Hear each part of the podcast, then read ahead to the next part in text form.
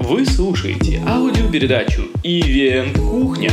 Это шоу и блог об организации и продвижении мероприятий в России. Здесь практики событийного бизнеса делятся своими историями и кейсами. От идеи к маркетингу и реализации проекта. Только самые сочные и вкусные примеры реализованных задумок.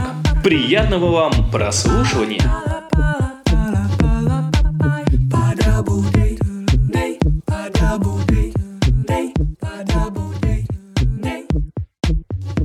Коллеги, по традиции, выпуск начинаем с объявления победителя. В прошлом выпуске с Евгением Мальцевой мы разыгрывали книгу Светланы Алексеевич «Время секонд-хенд». Книгу получает пользователь под ником Дашкевич ЗЗЗ. Человек, который написал самый большой аргументированный отзыв в iTunes за всю историю программы. Это стоит того, чтобы перейти в iTunes и прочесть этот отзыв, я вам рекомендую это сделать.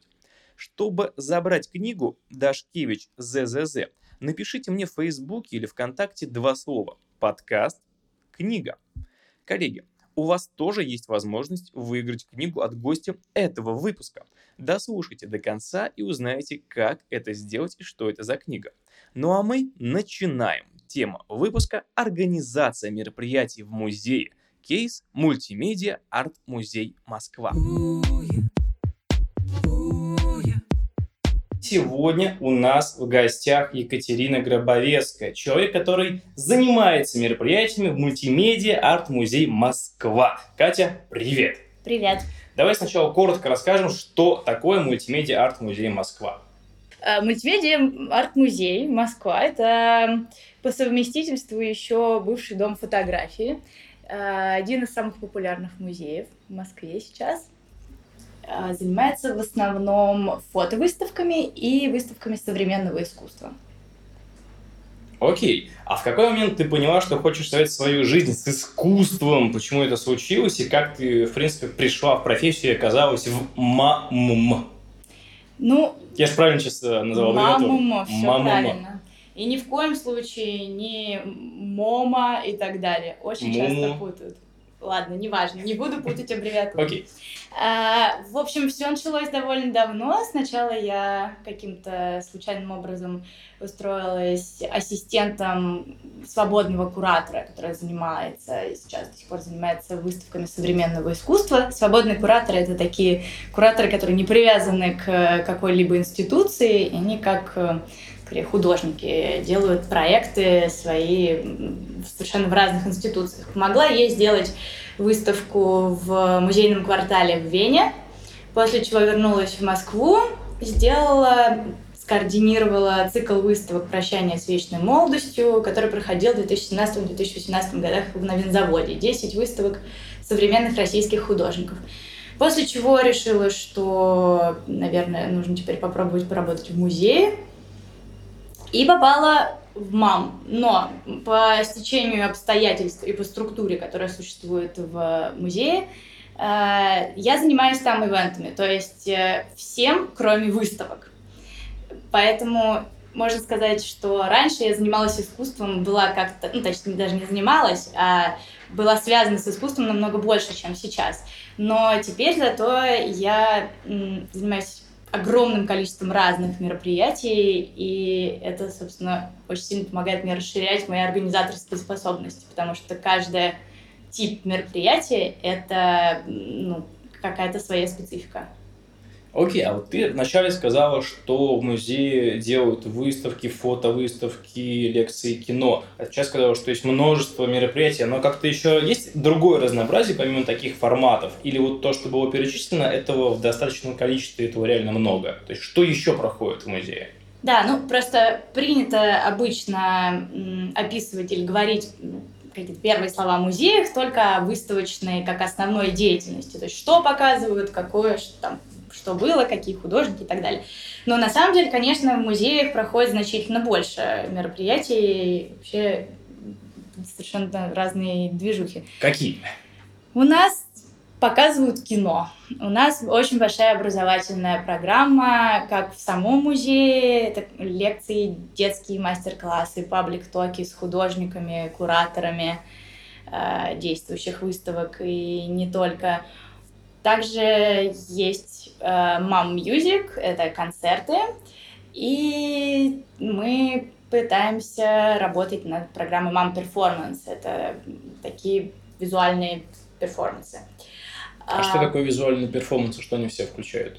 Слушай, это может быть абсолютно разная вещь. Ну, то есть это какой-то э, какой-то happening, то есть это, это, это что-то среднее между, между театром и, ну, короче говоря, проще говоря, самым простым языком, это представление какое-то, но, но не театр, потому что в театре есть ну, какие-то диалоги, как правило, и так далее. А перформанс — это совершенно общем, скорее что-то между произведением... Некое шоу. Да, некое шоу между произведением искусства и, и театром. Вот что-то что на грани, что-то смежное.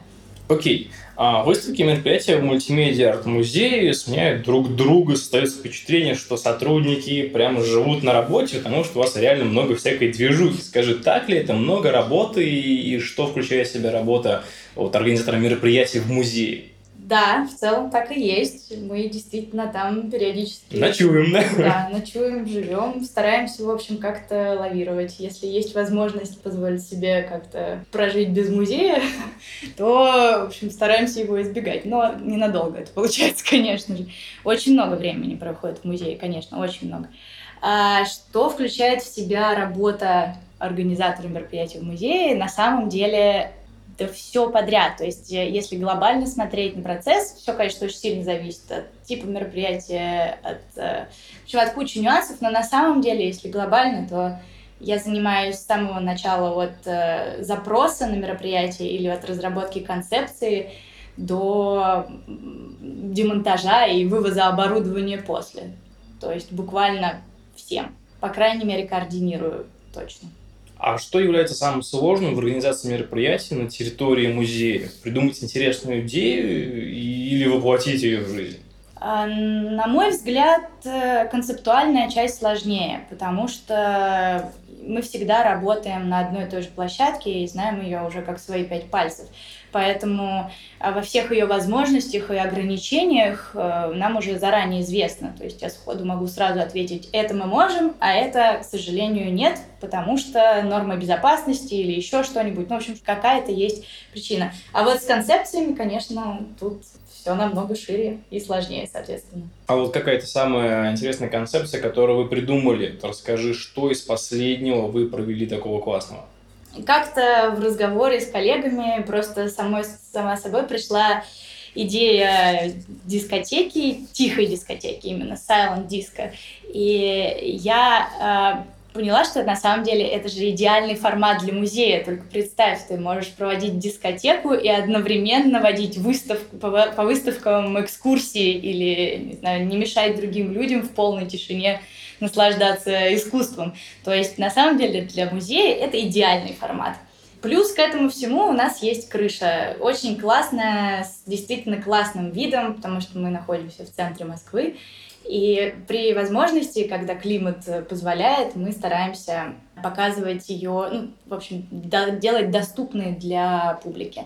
Вот. Ну, в общем, сложили одно с другим, поняли, что нам нужно делать silent disco на крыше. И тут по счастливому стечению обстоятельств э, к нам пришел Red Bull и сказал, ребята, вы классные, мы классные, а давайте сделаем что-нибудь совместное. И в разговоре просто выяснилось случайно, что э, Red Bull одни из первых э, ребят, которые сделали Silent Disco в России, у них осталось оборудование. Ну, а дальше все как в тумане, знаешь.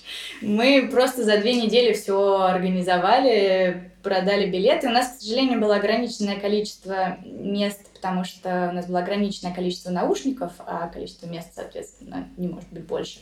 Вот, поэтому было не очень много людей, не так много, как хотелось бы, но билеты разошлись очень быстро, и даже еще была очередь э, для тех, кто пришел прямо во время. В общем, сейчас нам пишут, спрашивают, будет ли еще. Ну, в общем, может быть, будет, будем стараться делать. А по поводу работы и взаимодействия с сторонними организациями, с брендами, которые приходят в музей и хотят у вас что-то провести, как строится эта коммуникация? То есть любой может прийти в музей и сказать, я хочу у вас провести мероприятие. Но как строится коммуникация с партнерами, которые приходят к вам? Как правило, партнеры, которые, точнее нет, нельзя сказать партнеры, давай называть их заказчиками. Заказчики, окей как правило, вот эти заказчики, бренды какие-то, которые хотят провести мероприятие в музее, зачастую они хотят провести закрытое мероприятие для каких-то своих клиентов. Это немного другая э, история. Э, но это самый простой и самый дешевый способ. Ну, то есть они просто для какой-то своей лояльной публики делают у нас в музее что-то на один день, и дальше мы расходимся, счастливые, каждый со своим. Эм, есть другая история. У нас есть партнеры, вот именно партнеры и спонсоры музея с долгосрочным сотрудничеством. Некоторые с нами много лет, э, около, я не знаю, просто какое-то нереальное количество лет. Например, MasterCard. Вот просто сколько мы себя помним, столько с нами MasterCard. А, сейчас у нас новое партнерство с ПИК. То есть это действительно наши партнеры, наши спонсоры, которые поддерживают как выставки, так и другие какие-то активности в нашем музее. И ну, это более долгосрочная и, соответственно, намного более затратная перспектива. Но в этом смысле мы э, работаем как раз на то, чтобы наша аудитория, аудитория именно нашего музея вырабатывала лояльность к этому бренду потому что у нас с ними много разной активности, мы их везде упоминаем, благодарим и так далее. Угу. А вот сторонний организатор, э, еще раз вернусь к этому вопросу, который приходит в музей, не, не партнер, это просто э, та компания, с которыми да, вы не коммуницировали угу. э, ранее. Просто вот приходит организатор, он хочет провести, на каких условиях вы работаете с этой аудиторией. Нас как раз слушают организатор мероприятия, возможно, кому-то будет интересна ваша площадка. Как им прийти к вам и что нужно сделать, чтобы вы дали добро на проведение мероприятия. И есть ли такие мероприятия, в проведении которых музей может отказать? Ну, да. Какие-то рамки. Я поняла вопрос. Во-первых, э, чтобы прийти э, в музей с предложением, нужно просто, ну, просто написать нам на почту, просто позвонить по телефону. В итоге в какой-то момент они наткнутся на меня, и я им дам всю исчерпывающую информацию. Э, по сути, все, опять же, зависит от формата мероприятия, что люди хотят, э, когда они хотят и так далее. Да, мне довольно часто приходится отказывать в мероприятиях. Во-первых, ну, первый фактор – это большая загруженность. У нас практически каждую неделю что-то происходит, и если к нам приходят и говорят, там, завтра срочно, то, ну, это, в общем, практически невозможно.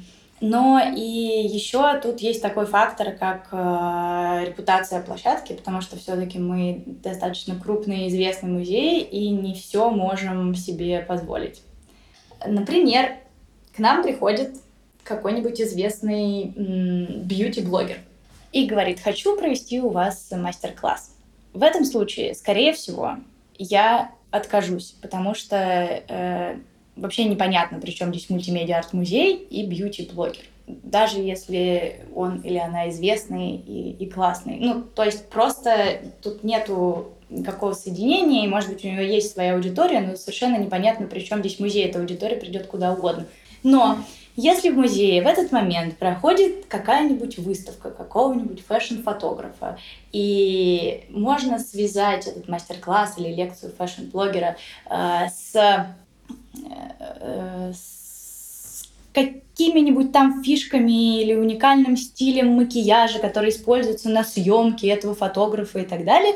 Тут можно уже концептуально как-то это все связать и в этом случае, ну, если можно так выразиться, я лезу в концепцию выступления со своими какими-то идеями. Конечно, я не э, пишу речь, но как бы даю или там спрашиваю о возможности, а можно ли упомянуть об этом или рассказать вот это, а вы можете вставить в свое выступление что или иное.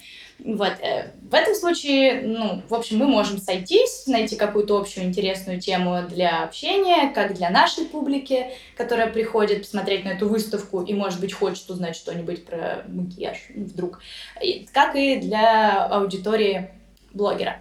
То есть должен быть некий connect, смысл между тем, что происходит Безусловно. сейчас в музее, и тем, с чем приходит сторонний организатор. Да, всегда должен быть какой-то connect, это обязательно.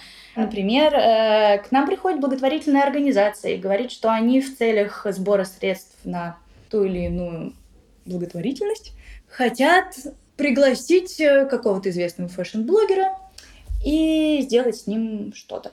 Тут уже, скорее всего, я соглашусь, даже если нету какого-то коннекта, потому что мы очень много занимаемся благотворительностью и вообще всячески стараемся помогать фондам и использовать, ну, чтобы они нас достаточно часто использовали как площадку, потому что нам это э, практически ничего не стоит, а, в общем, нужно как-то помогать.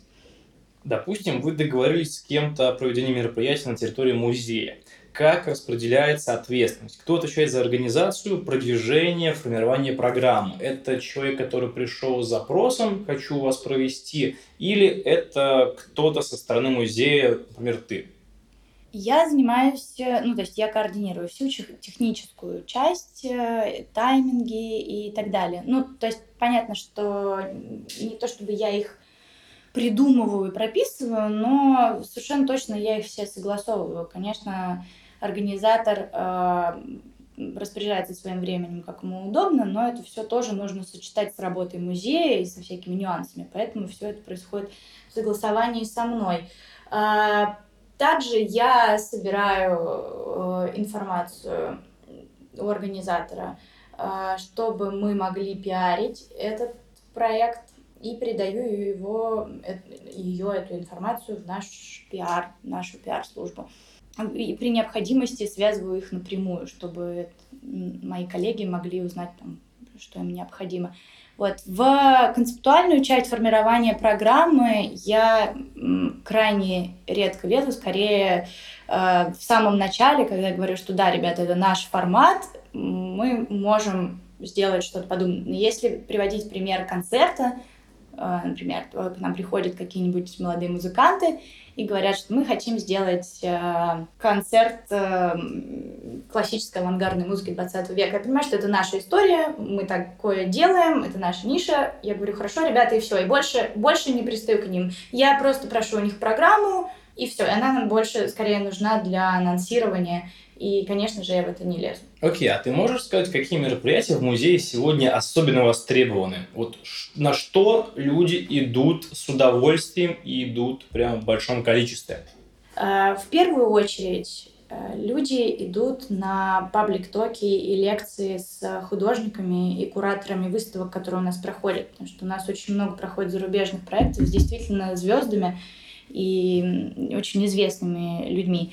Поэтому, ну, вот сколько у нас было паблик-токов, у нас, например, была серия паблик-токов э, с художниками зимой в рамках открытия вот биеннале моды и стиль фотографии, который у нас проходит каждые два года.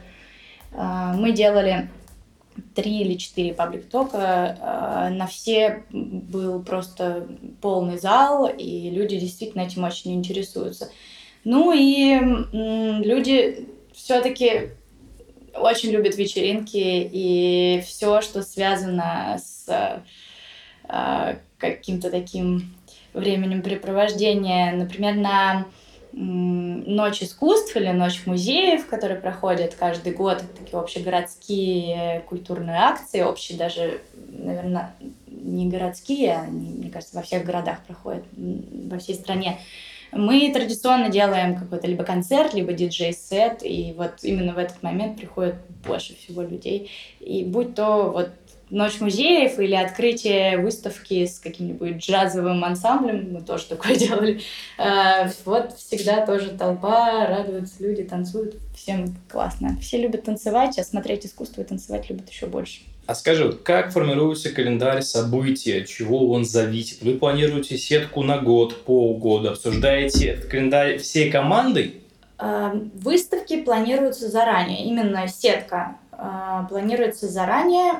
То есть на полгода, на год вперед, в принципе, мы знаем, какие будут выставки. По поводу остальных мероприятий у нас есть э, общий онлайн-календарь, к которому есть доступ у вообще каждого сотрудника музея, который мы по мере необходимости заполняем. В принципе, там все есть, все видно. Встречаться и обсуждать мероприятия не имеет смысла, потому что очень большой поток мероприятий, они всегда есть. У нас не бывает каких-то пробелов, когда мы собираемся Э, команды и думаем, так, давайте распишем, что там у нас будет дальше. Дальше есть всегда. Поэтому встречаемся мы или обсуждаем мероприятия только когда нам нужно поделить, э, например, пространство, потому что э, ну, там, у нас намечается, скажем, два мероприятия на один и тот же зал, скажем. Битва так. за площадь. Типа того, да. И тогда перейдем плавно к команде. Сколько человек занимаются мероприятиями в музее и как распределяется ответственность между этой командой? Вот ты просто говоришь, там, выставки, кино, диджей-сеты, паблик-токи. Кто это делает все в музее? Ты одна или у вас большая команда? Нет. Опять же, вот давай сразу. Давай. Выставки — это вообще отдельная история. Я про них часто говорю, потому что это основная деятельность музея, но это другая история. Ими занимаются отдельные люди. Это порядка пяти-шести человек. Угу. Окей, поговорим ну, тогда не о выставках. Не о выставках. Э, не выставками занимаются... Структура такая. У нас есть образовательный отдел, который занимается э, детскими мастер-классами, лекциями, которые проходят э, в качестве параллельной программы к выставкам, которые идут в музее. Э, ну и какими-то еще другими курсами э, лекций. Я сейчас не говорю тоже про школу Роченко, потому что школа Роченко это отдельная э, образовательная организация, это вообще другая история. Дальше у нас есть отдел культурно-просветительских программ. Проще говоря, это экскурсоводы с сильно расширенными обязанностями. Они занимаются контентом для соцсетей и всяческими спецпроектами. В том числе, в принципе, при желании эти, эти спецпроекты могут быть как онлайн, так и офлайн. То есть э, вообще инициатива поощряется. Хочет человек сделать мероприятие в музее, давайте делать. Поэтому они, так как они культурно-просветительский отдел, тоже этим отчасти занимаются. И есть пресс-отдел, в котором э, как раз есть наша пиар-служба, наш SMM, и два ивент-менеджера, я и еще мой коллега. По сути, я занимаюсь координацией всех этих ивентов и всех ивентов, которые находятся на стыке. То есть, если это э, не совсем лекция в рамках выставки, или если это не какой-то очевидный мастер-класс, или там еще что-то, то это все уже сразу автоматически переходит на меня, потому что у отделов э, какая-то такая достаточно узкая специализация, а все, что не подходит, или там это инициатива директора, директор решил позвонить мне и сказать, что нужно устроить лекцию там, музыкальному критику, например. Вот просто звонок в ночи, есть такой классный музыкальный критик, нужно ему сделать серию лекций. И этим уже занимаюсь я, потому что вот, вот так. Вот и такого очень много на самом деле, очень много. Помимо этого я занимаюсь всеми коммерческими мероприятиями, и так далее. Ну, в том числе закрытыми. А, мой коллега больше занимается партнерскими мероприятиями. Вот как раз наши спонсоры и партнеры, которые с нами долго э, поддерживают разные выставки и прочее, у них также есть э, в качестве каких-то бонусов э, мероприятия в музее для их клиентов и так далее. Вот мой коллега больше занимается вот этой историей. Окей, а как происходит взаимодействие? Ты сказал, что у вас есть несколько отделов. Вы как-то между собой взаимодействуете, чтобы, вот, возвращаемся к вопросу, поделить площадки, чтобы не налетало одно друг на друга мероприятие? Как происходит коммуникация в этой большой команде? Как-то... Летучки, встречи, стендапы по-человечески происходит. Просто вот... Э, сидим, пьем чай. Сидим, да, пьем чай как-то обсуждаем дела. У нас очень хорошая команда, и нам не нужно устраивать какие-то официальные сборища, чтобы решить какую-то проблему. Контакт налажен настолько, что ты просто приходишь, и если тебе нужно с кем-то посоветоваться, советуешься с ним, и все. А вот ты говорила, что вы запросто набираете людей на мероприятие, к вам, в принципе, приходит много. Это за счет известности площадки или вы пользуетесь какими-то каналами для привлечения людей дополнительными? То есть вы своя рассылка, свой сайт или какие каналы трафика идут на мероприятие ваше? Программа минимум для нас это, конечно же, информация на сайте, в наших соцсетях, у нас есть рассылка, достаточно большая база, порядка 15 тысяч человек, может быть, даже больше. Во-первых, э, Конечно же, мы делаем рассылку по СМИ, и э, периодически какие-то СМИ освещают одно или другое наше мероприятие. Э, в целом, на самом деле, это все. Что должен учитывать организатор, чтобы провести успешное мероприятие, как ты считаешь? Говоря о своей специфике, о работе в музее, э, я должна, я должна учитывать вот этот вот огромный э, поток параллельно происходящих действий в музее, потому что помимо других мероприятий у нас еще есть рабочие часы музеев, которые очень много, что ограничено, или монтажные работы, демонтажные работы, э, какие-то еще другие, ну, в общем, какие-то действия, которые делают внутренние службы музея, не знаю, пожарная инспекция, например. Вот это все я должна учитывать э, в, в тот момент, когда я согласовываю время, тайминг мероприятия с э, организатором. А расскажи о каком-нибудь факапе, который произошел у тебя на рабочем месте. Из последнего. Я тоже вот думала, что все, со мной такое больше не произойдет э, никогда. Э, и мы делали а, предоткрытие одной из выставок буквально несколько недель назад и делали пресс-завтрак для блогеров, прессы и прочего. И тут накануне, поздно вечером, я узнаю, что вот в тот же самый момент, когда к нам должны в двери в 10 утра зайти все эти СМИ с камерами, блогеры со своими телефонами на штативах и так далее. А, у нас вывозят три выставки, то есть э, как выглядит э, вывоз выставок. Это огромная фура, подъезжает к главному входу музея, и в нее наши прекрасные сотрудники, которые занимаются монтажом и демонтажом, грузят огромные короба с искусством. И это все нужно делать быстро, и очень технично, потому что есть климат-контроль у искусства, потому что это все очень дорого, его нельзя оставить на асфальте, даже если это остоженка. И, в общем, перенести это к заднему выходу нельзя, потому что это габаритный очень груз и так далее. И все, в общем, у нас получается, что в одну, э, в одну и ту же минуту из дверей должны вытаскивать огромные коробки, и в эту же дверь должны заходить э, журналисты.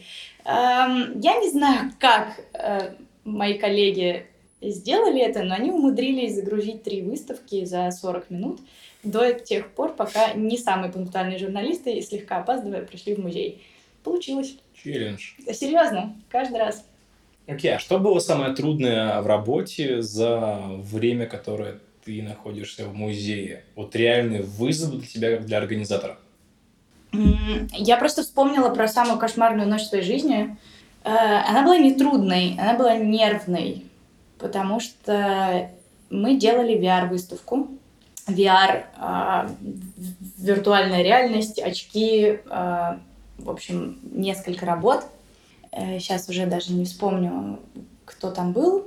И у нас оказались очень плохие подрядчики, не, не, не у нас у конкретного музея, а как раз у организаторов этой выставки. Мы выступали площадкой, а музей Политех со своим фестивалем 360 выступали организаторами. И мы были одной из площадок фестиваля, на которой должна была быть VR-выставка. И э, в двух словах за э, монтаж начался, монтаж э, пяти зон VR начался за 12 часов до открытия выставки, то есть ночью, и до, пер до первого дня работы выставки. И ничего не произошло, э, ну, собственно, ничего не сдвинулось э, с места до примерно 6 утра. И все это время я просто находилась на площадке, я не могла сделать ничего. Я не обладаю техническим никаким знанием настройки VR-оборудования. Я, у меня не было никакого ни контента, в общем, у меня не было ни, ни контактов, с кем бы можно было это проконсультироваться об этом и ничего сделать. Я просто э, как бы стрессовала посередине площадки всю ночь, потому что я ничего не могла сделать. А что происходило на протяжении шести часов? Э, люди, которые должны были все это монтировать... Курили, да? Ну, носили компьютеры из угла в угол, говорили, что у них нет контента на очках, э, пытались э, провести какой-то интернет или поймать какой-то интернет, чтобы скачать кучу гигов вот этих VR-фильмов и так далее и тому подобное. Мне кажется, ну, что по ощущениям я постарела лет на 20, наверное, от этого стресса. Было просто, просто очень плохо. Вот, а самый жуткий момент в, в эту ночь был э, я понимаю, что все, скорее всего, мы не откроемся на следующий день. Ну, там, скажем, технический сбой что-нибудь, может быть, за день что-то придумаем. В общем, ночь ничего не работает, ты не можешь даже никому позвонить. Э, и я залезаю на наш сайт, на онлайн-платформу, где мы продаем билеты онлайн, и понимаю, что везде нет билетов. Э, такой, ну, э, такая же плашка, э, все выглядит точно так же, когда sold out. И я понимаю, что у нас sold out, все билеты куплены, вообще, на весь день билеты куплены. Много было билетов? Много было билетов. Ну, сейчас, подожди, суть, суть не в этом. Суть в том, что э, я бы позвонила нашему айтишнику на 3 часа ночи. Я не могу, ну, то есть я могу ему позвонить, но он вряд ли это оценит. Я пишу ему осторожно смс с кучей э, извинений, извини, пожалуйста, вот у нас out, ты уверен, можешь перепроверить. В 6 часов утра оказывается, что у нас просто по какой-то непонятной причине легла система, и на первый, именно на первый день э, работы выставки у нас не продали билеты. И мы их вручную заводили на первый сеанс по одному-два билета. То есть комп починен, есть, есть. Заводим билет, его покупают, один человек заходит. Но так длилось буквально первые два сеанса в первый день. Потом мы все быстро сделали, приехали с утра нормальные, обученные люди, и все, все сделали. Но это было очень-очень страшно. И вот я пришла в музей накануне э, к началу рабочего дня и ушла на следующий день в 5 вечера. Я не уходила из музея вот больше суток, потому что просто... Я даже сделать ничего не могла, но и уйти не могла, потому что каждый раз вся координация была ну, на мне. Просто передавала данные туда-сюда. Окей, и противоположное сразу, а что было самое классное, запоминающееся у тебя? Классного и запоминающегося было, было много. Мы сделали очень много классных э, мероприятий. Мне ужасно понравилось, как мы сделали. Мы выберем одно. Хорошо. Тогда вот Которое прям запало. Ну, я рассказывала уже про Silent Disco. Мне ужасно понравилось. Я просто вообще в восторге. Мне кажется, что и людям очень понравилось. Но еще один не очень хороший пример, потому что было такое полузакрытое, ну, то есть там было не совсем закрытое, но такое полузакрытое. Мы делали благотворительный аукцион в, в поддержку бездомных животных. И тоже вот было очень здорово, ну, классная цель, и все так хорошо прошло. Ну, а чем он тебе запал? Подожди, он тебе, правильно понял, он тебе очень понравился. Это одно из самых тех э, мероприятий классных, которые ты считаешь вау. Да, ну потому что э, мне кажется, что залог успеха э, мероприятия в музее это, во-первых, адекватные организаторы и подрядчики, это очень важно. Вот адекватность людей ценится для меня превыше всего. А во-вторых, это идея. То есть, если это классная идея, если ты думаешь, что это мероприятие классное, потому что оно интересное, потому что оно несет пользу для людей, животных, неважно для кого, то ты сразу к нему, к нему как-то намного лучше относишься, и тебе хочется его сделать лучше, намного больше, чем, я не знаю, лекцию бьюти-блогера. Давай дадим в завершении небольшой рецепт вкусного мероприятия. Вот что ты считаешь, какими критериями должно обладать мероприятие еще, чтобы оно прям вау, зашло, удалось и был солдат? Э, должна быть классная идея. Э, это раз, классная это идея. Раз. Все-таки должен быть хороший пиар. Хороший пиар это два. Это, ну, конечно, это важно. А, ну, И вот, как я уже говорила, адекватность э, организаторов и людей, ну это вот с моей точки зрения. И адекватный организатор номер три. Да, мне кажется, что да. Окей, отлично, мы знаем рецепт. Теперь, друзья, вы можете готовить просто супер вкусные мероприятия, делать sold out. Катя, большое спасибо. Это еще не все. Сейчас мы перейдем к рекомендациям от тебя. И первая рекомендация – это рекомендация литературы. Давай вот ты скажешь какую-то одну книгу, которая тебе прям очень классно зашла, которая может помочь организаторам мероприятий. И важно, это может быть не профессиональная литература, а, например, э, Дюма. Ну, вдруг, всякое бывает. Да, знаешь, э, удивительно, но э, я за время своей работы вот, в сфере организации выставок, мероприятий и так далее не прочитала ни одной книги именно по организации.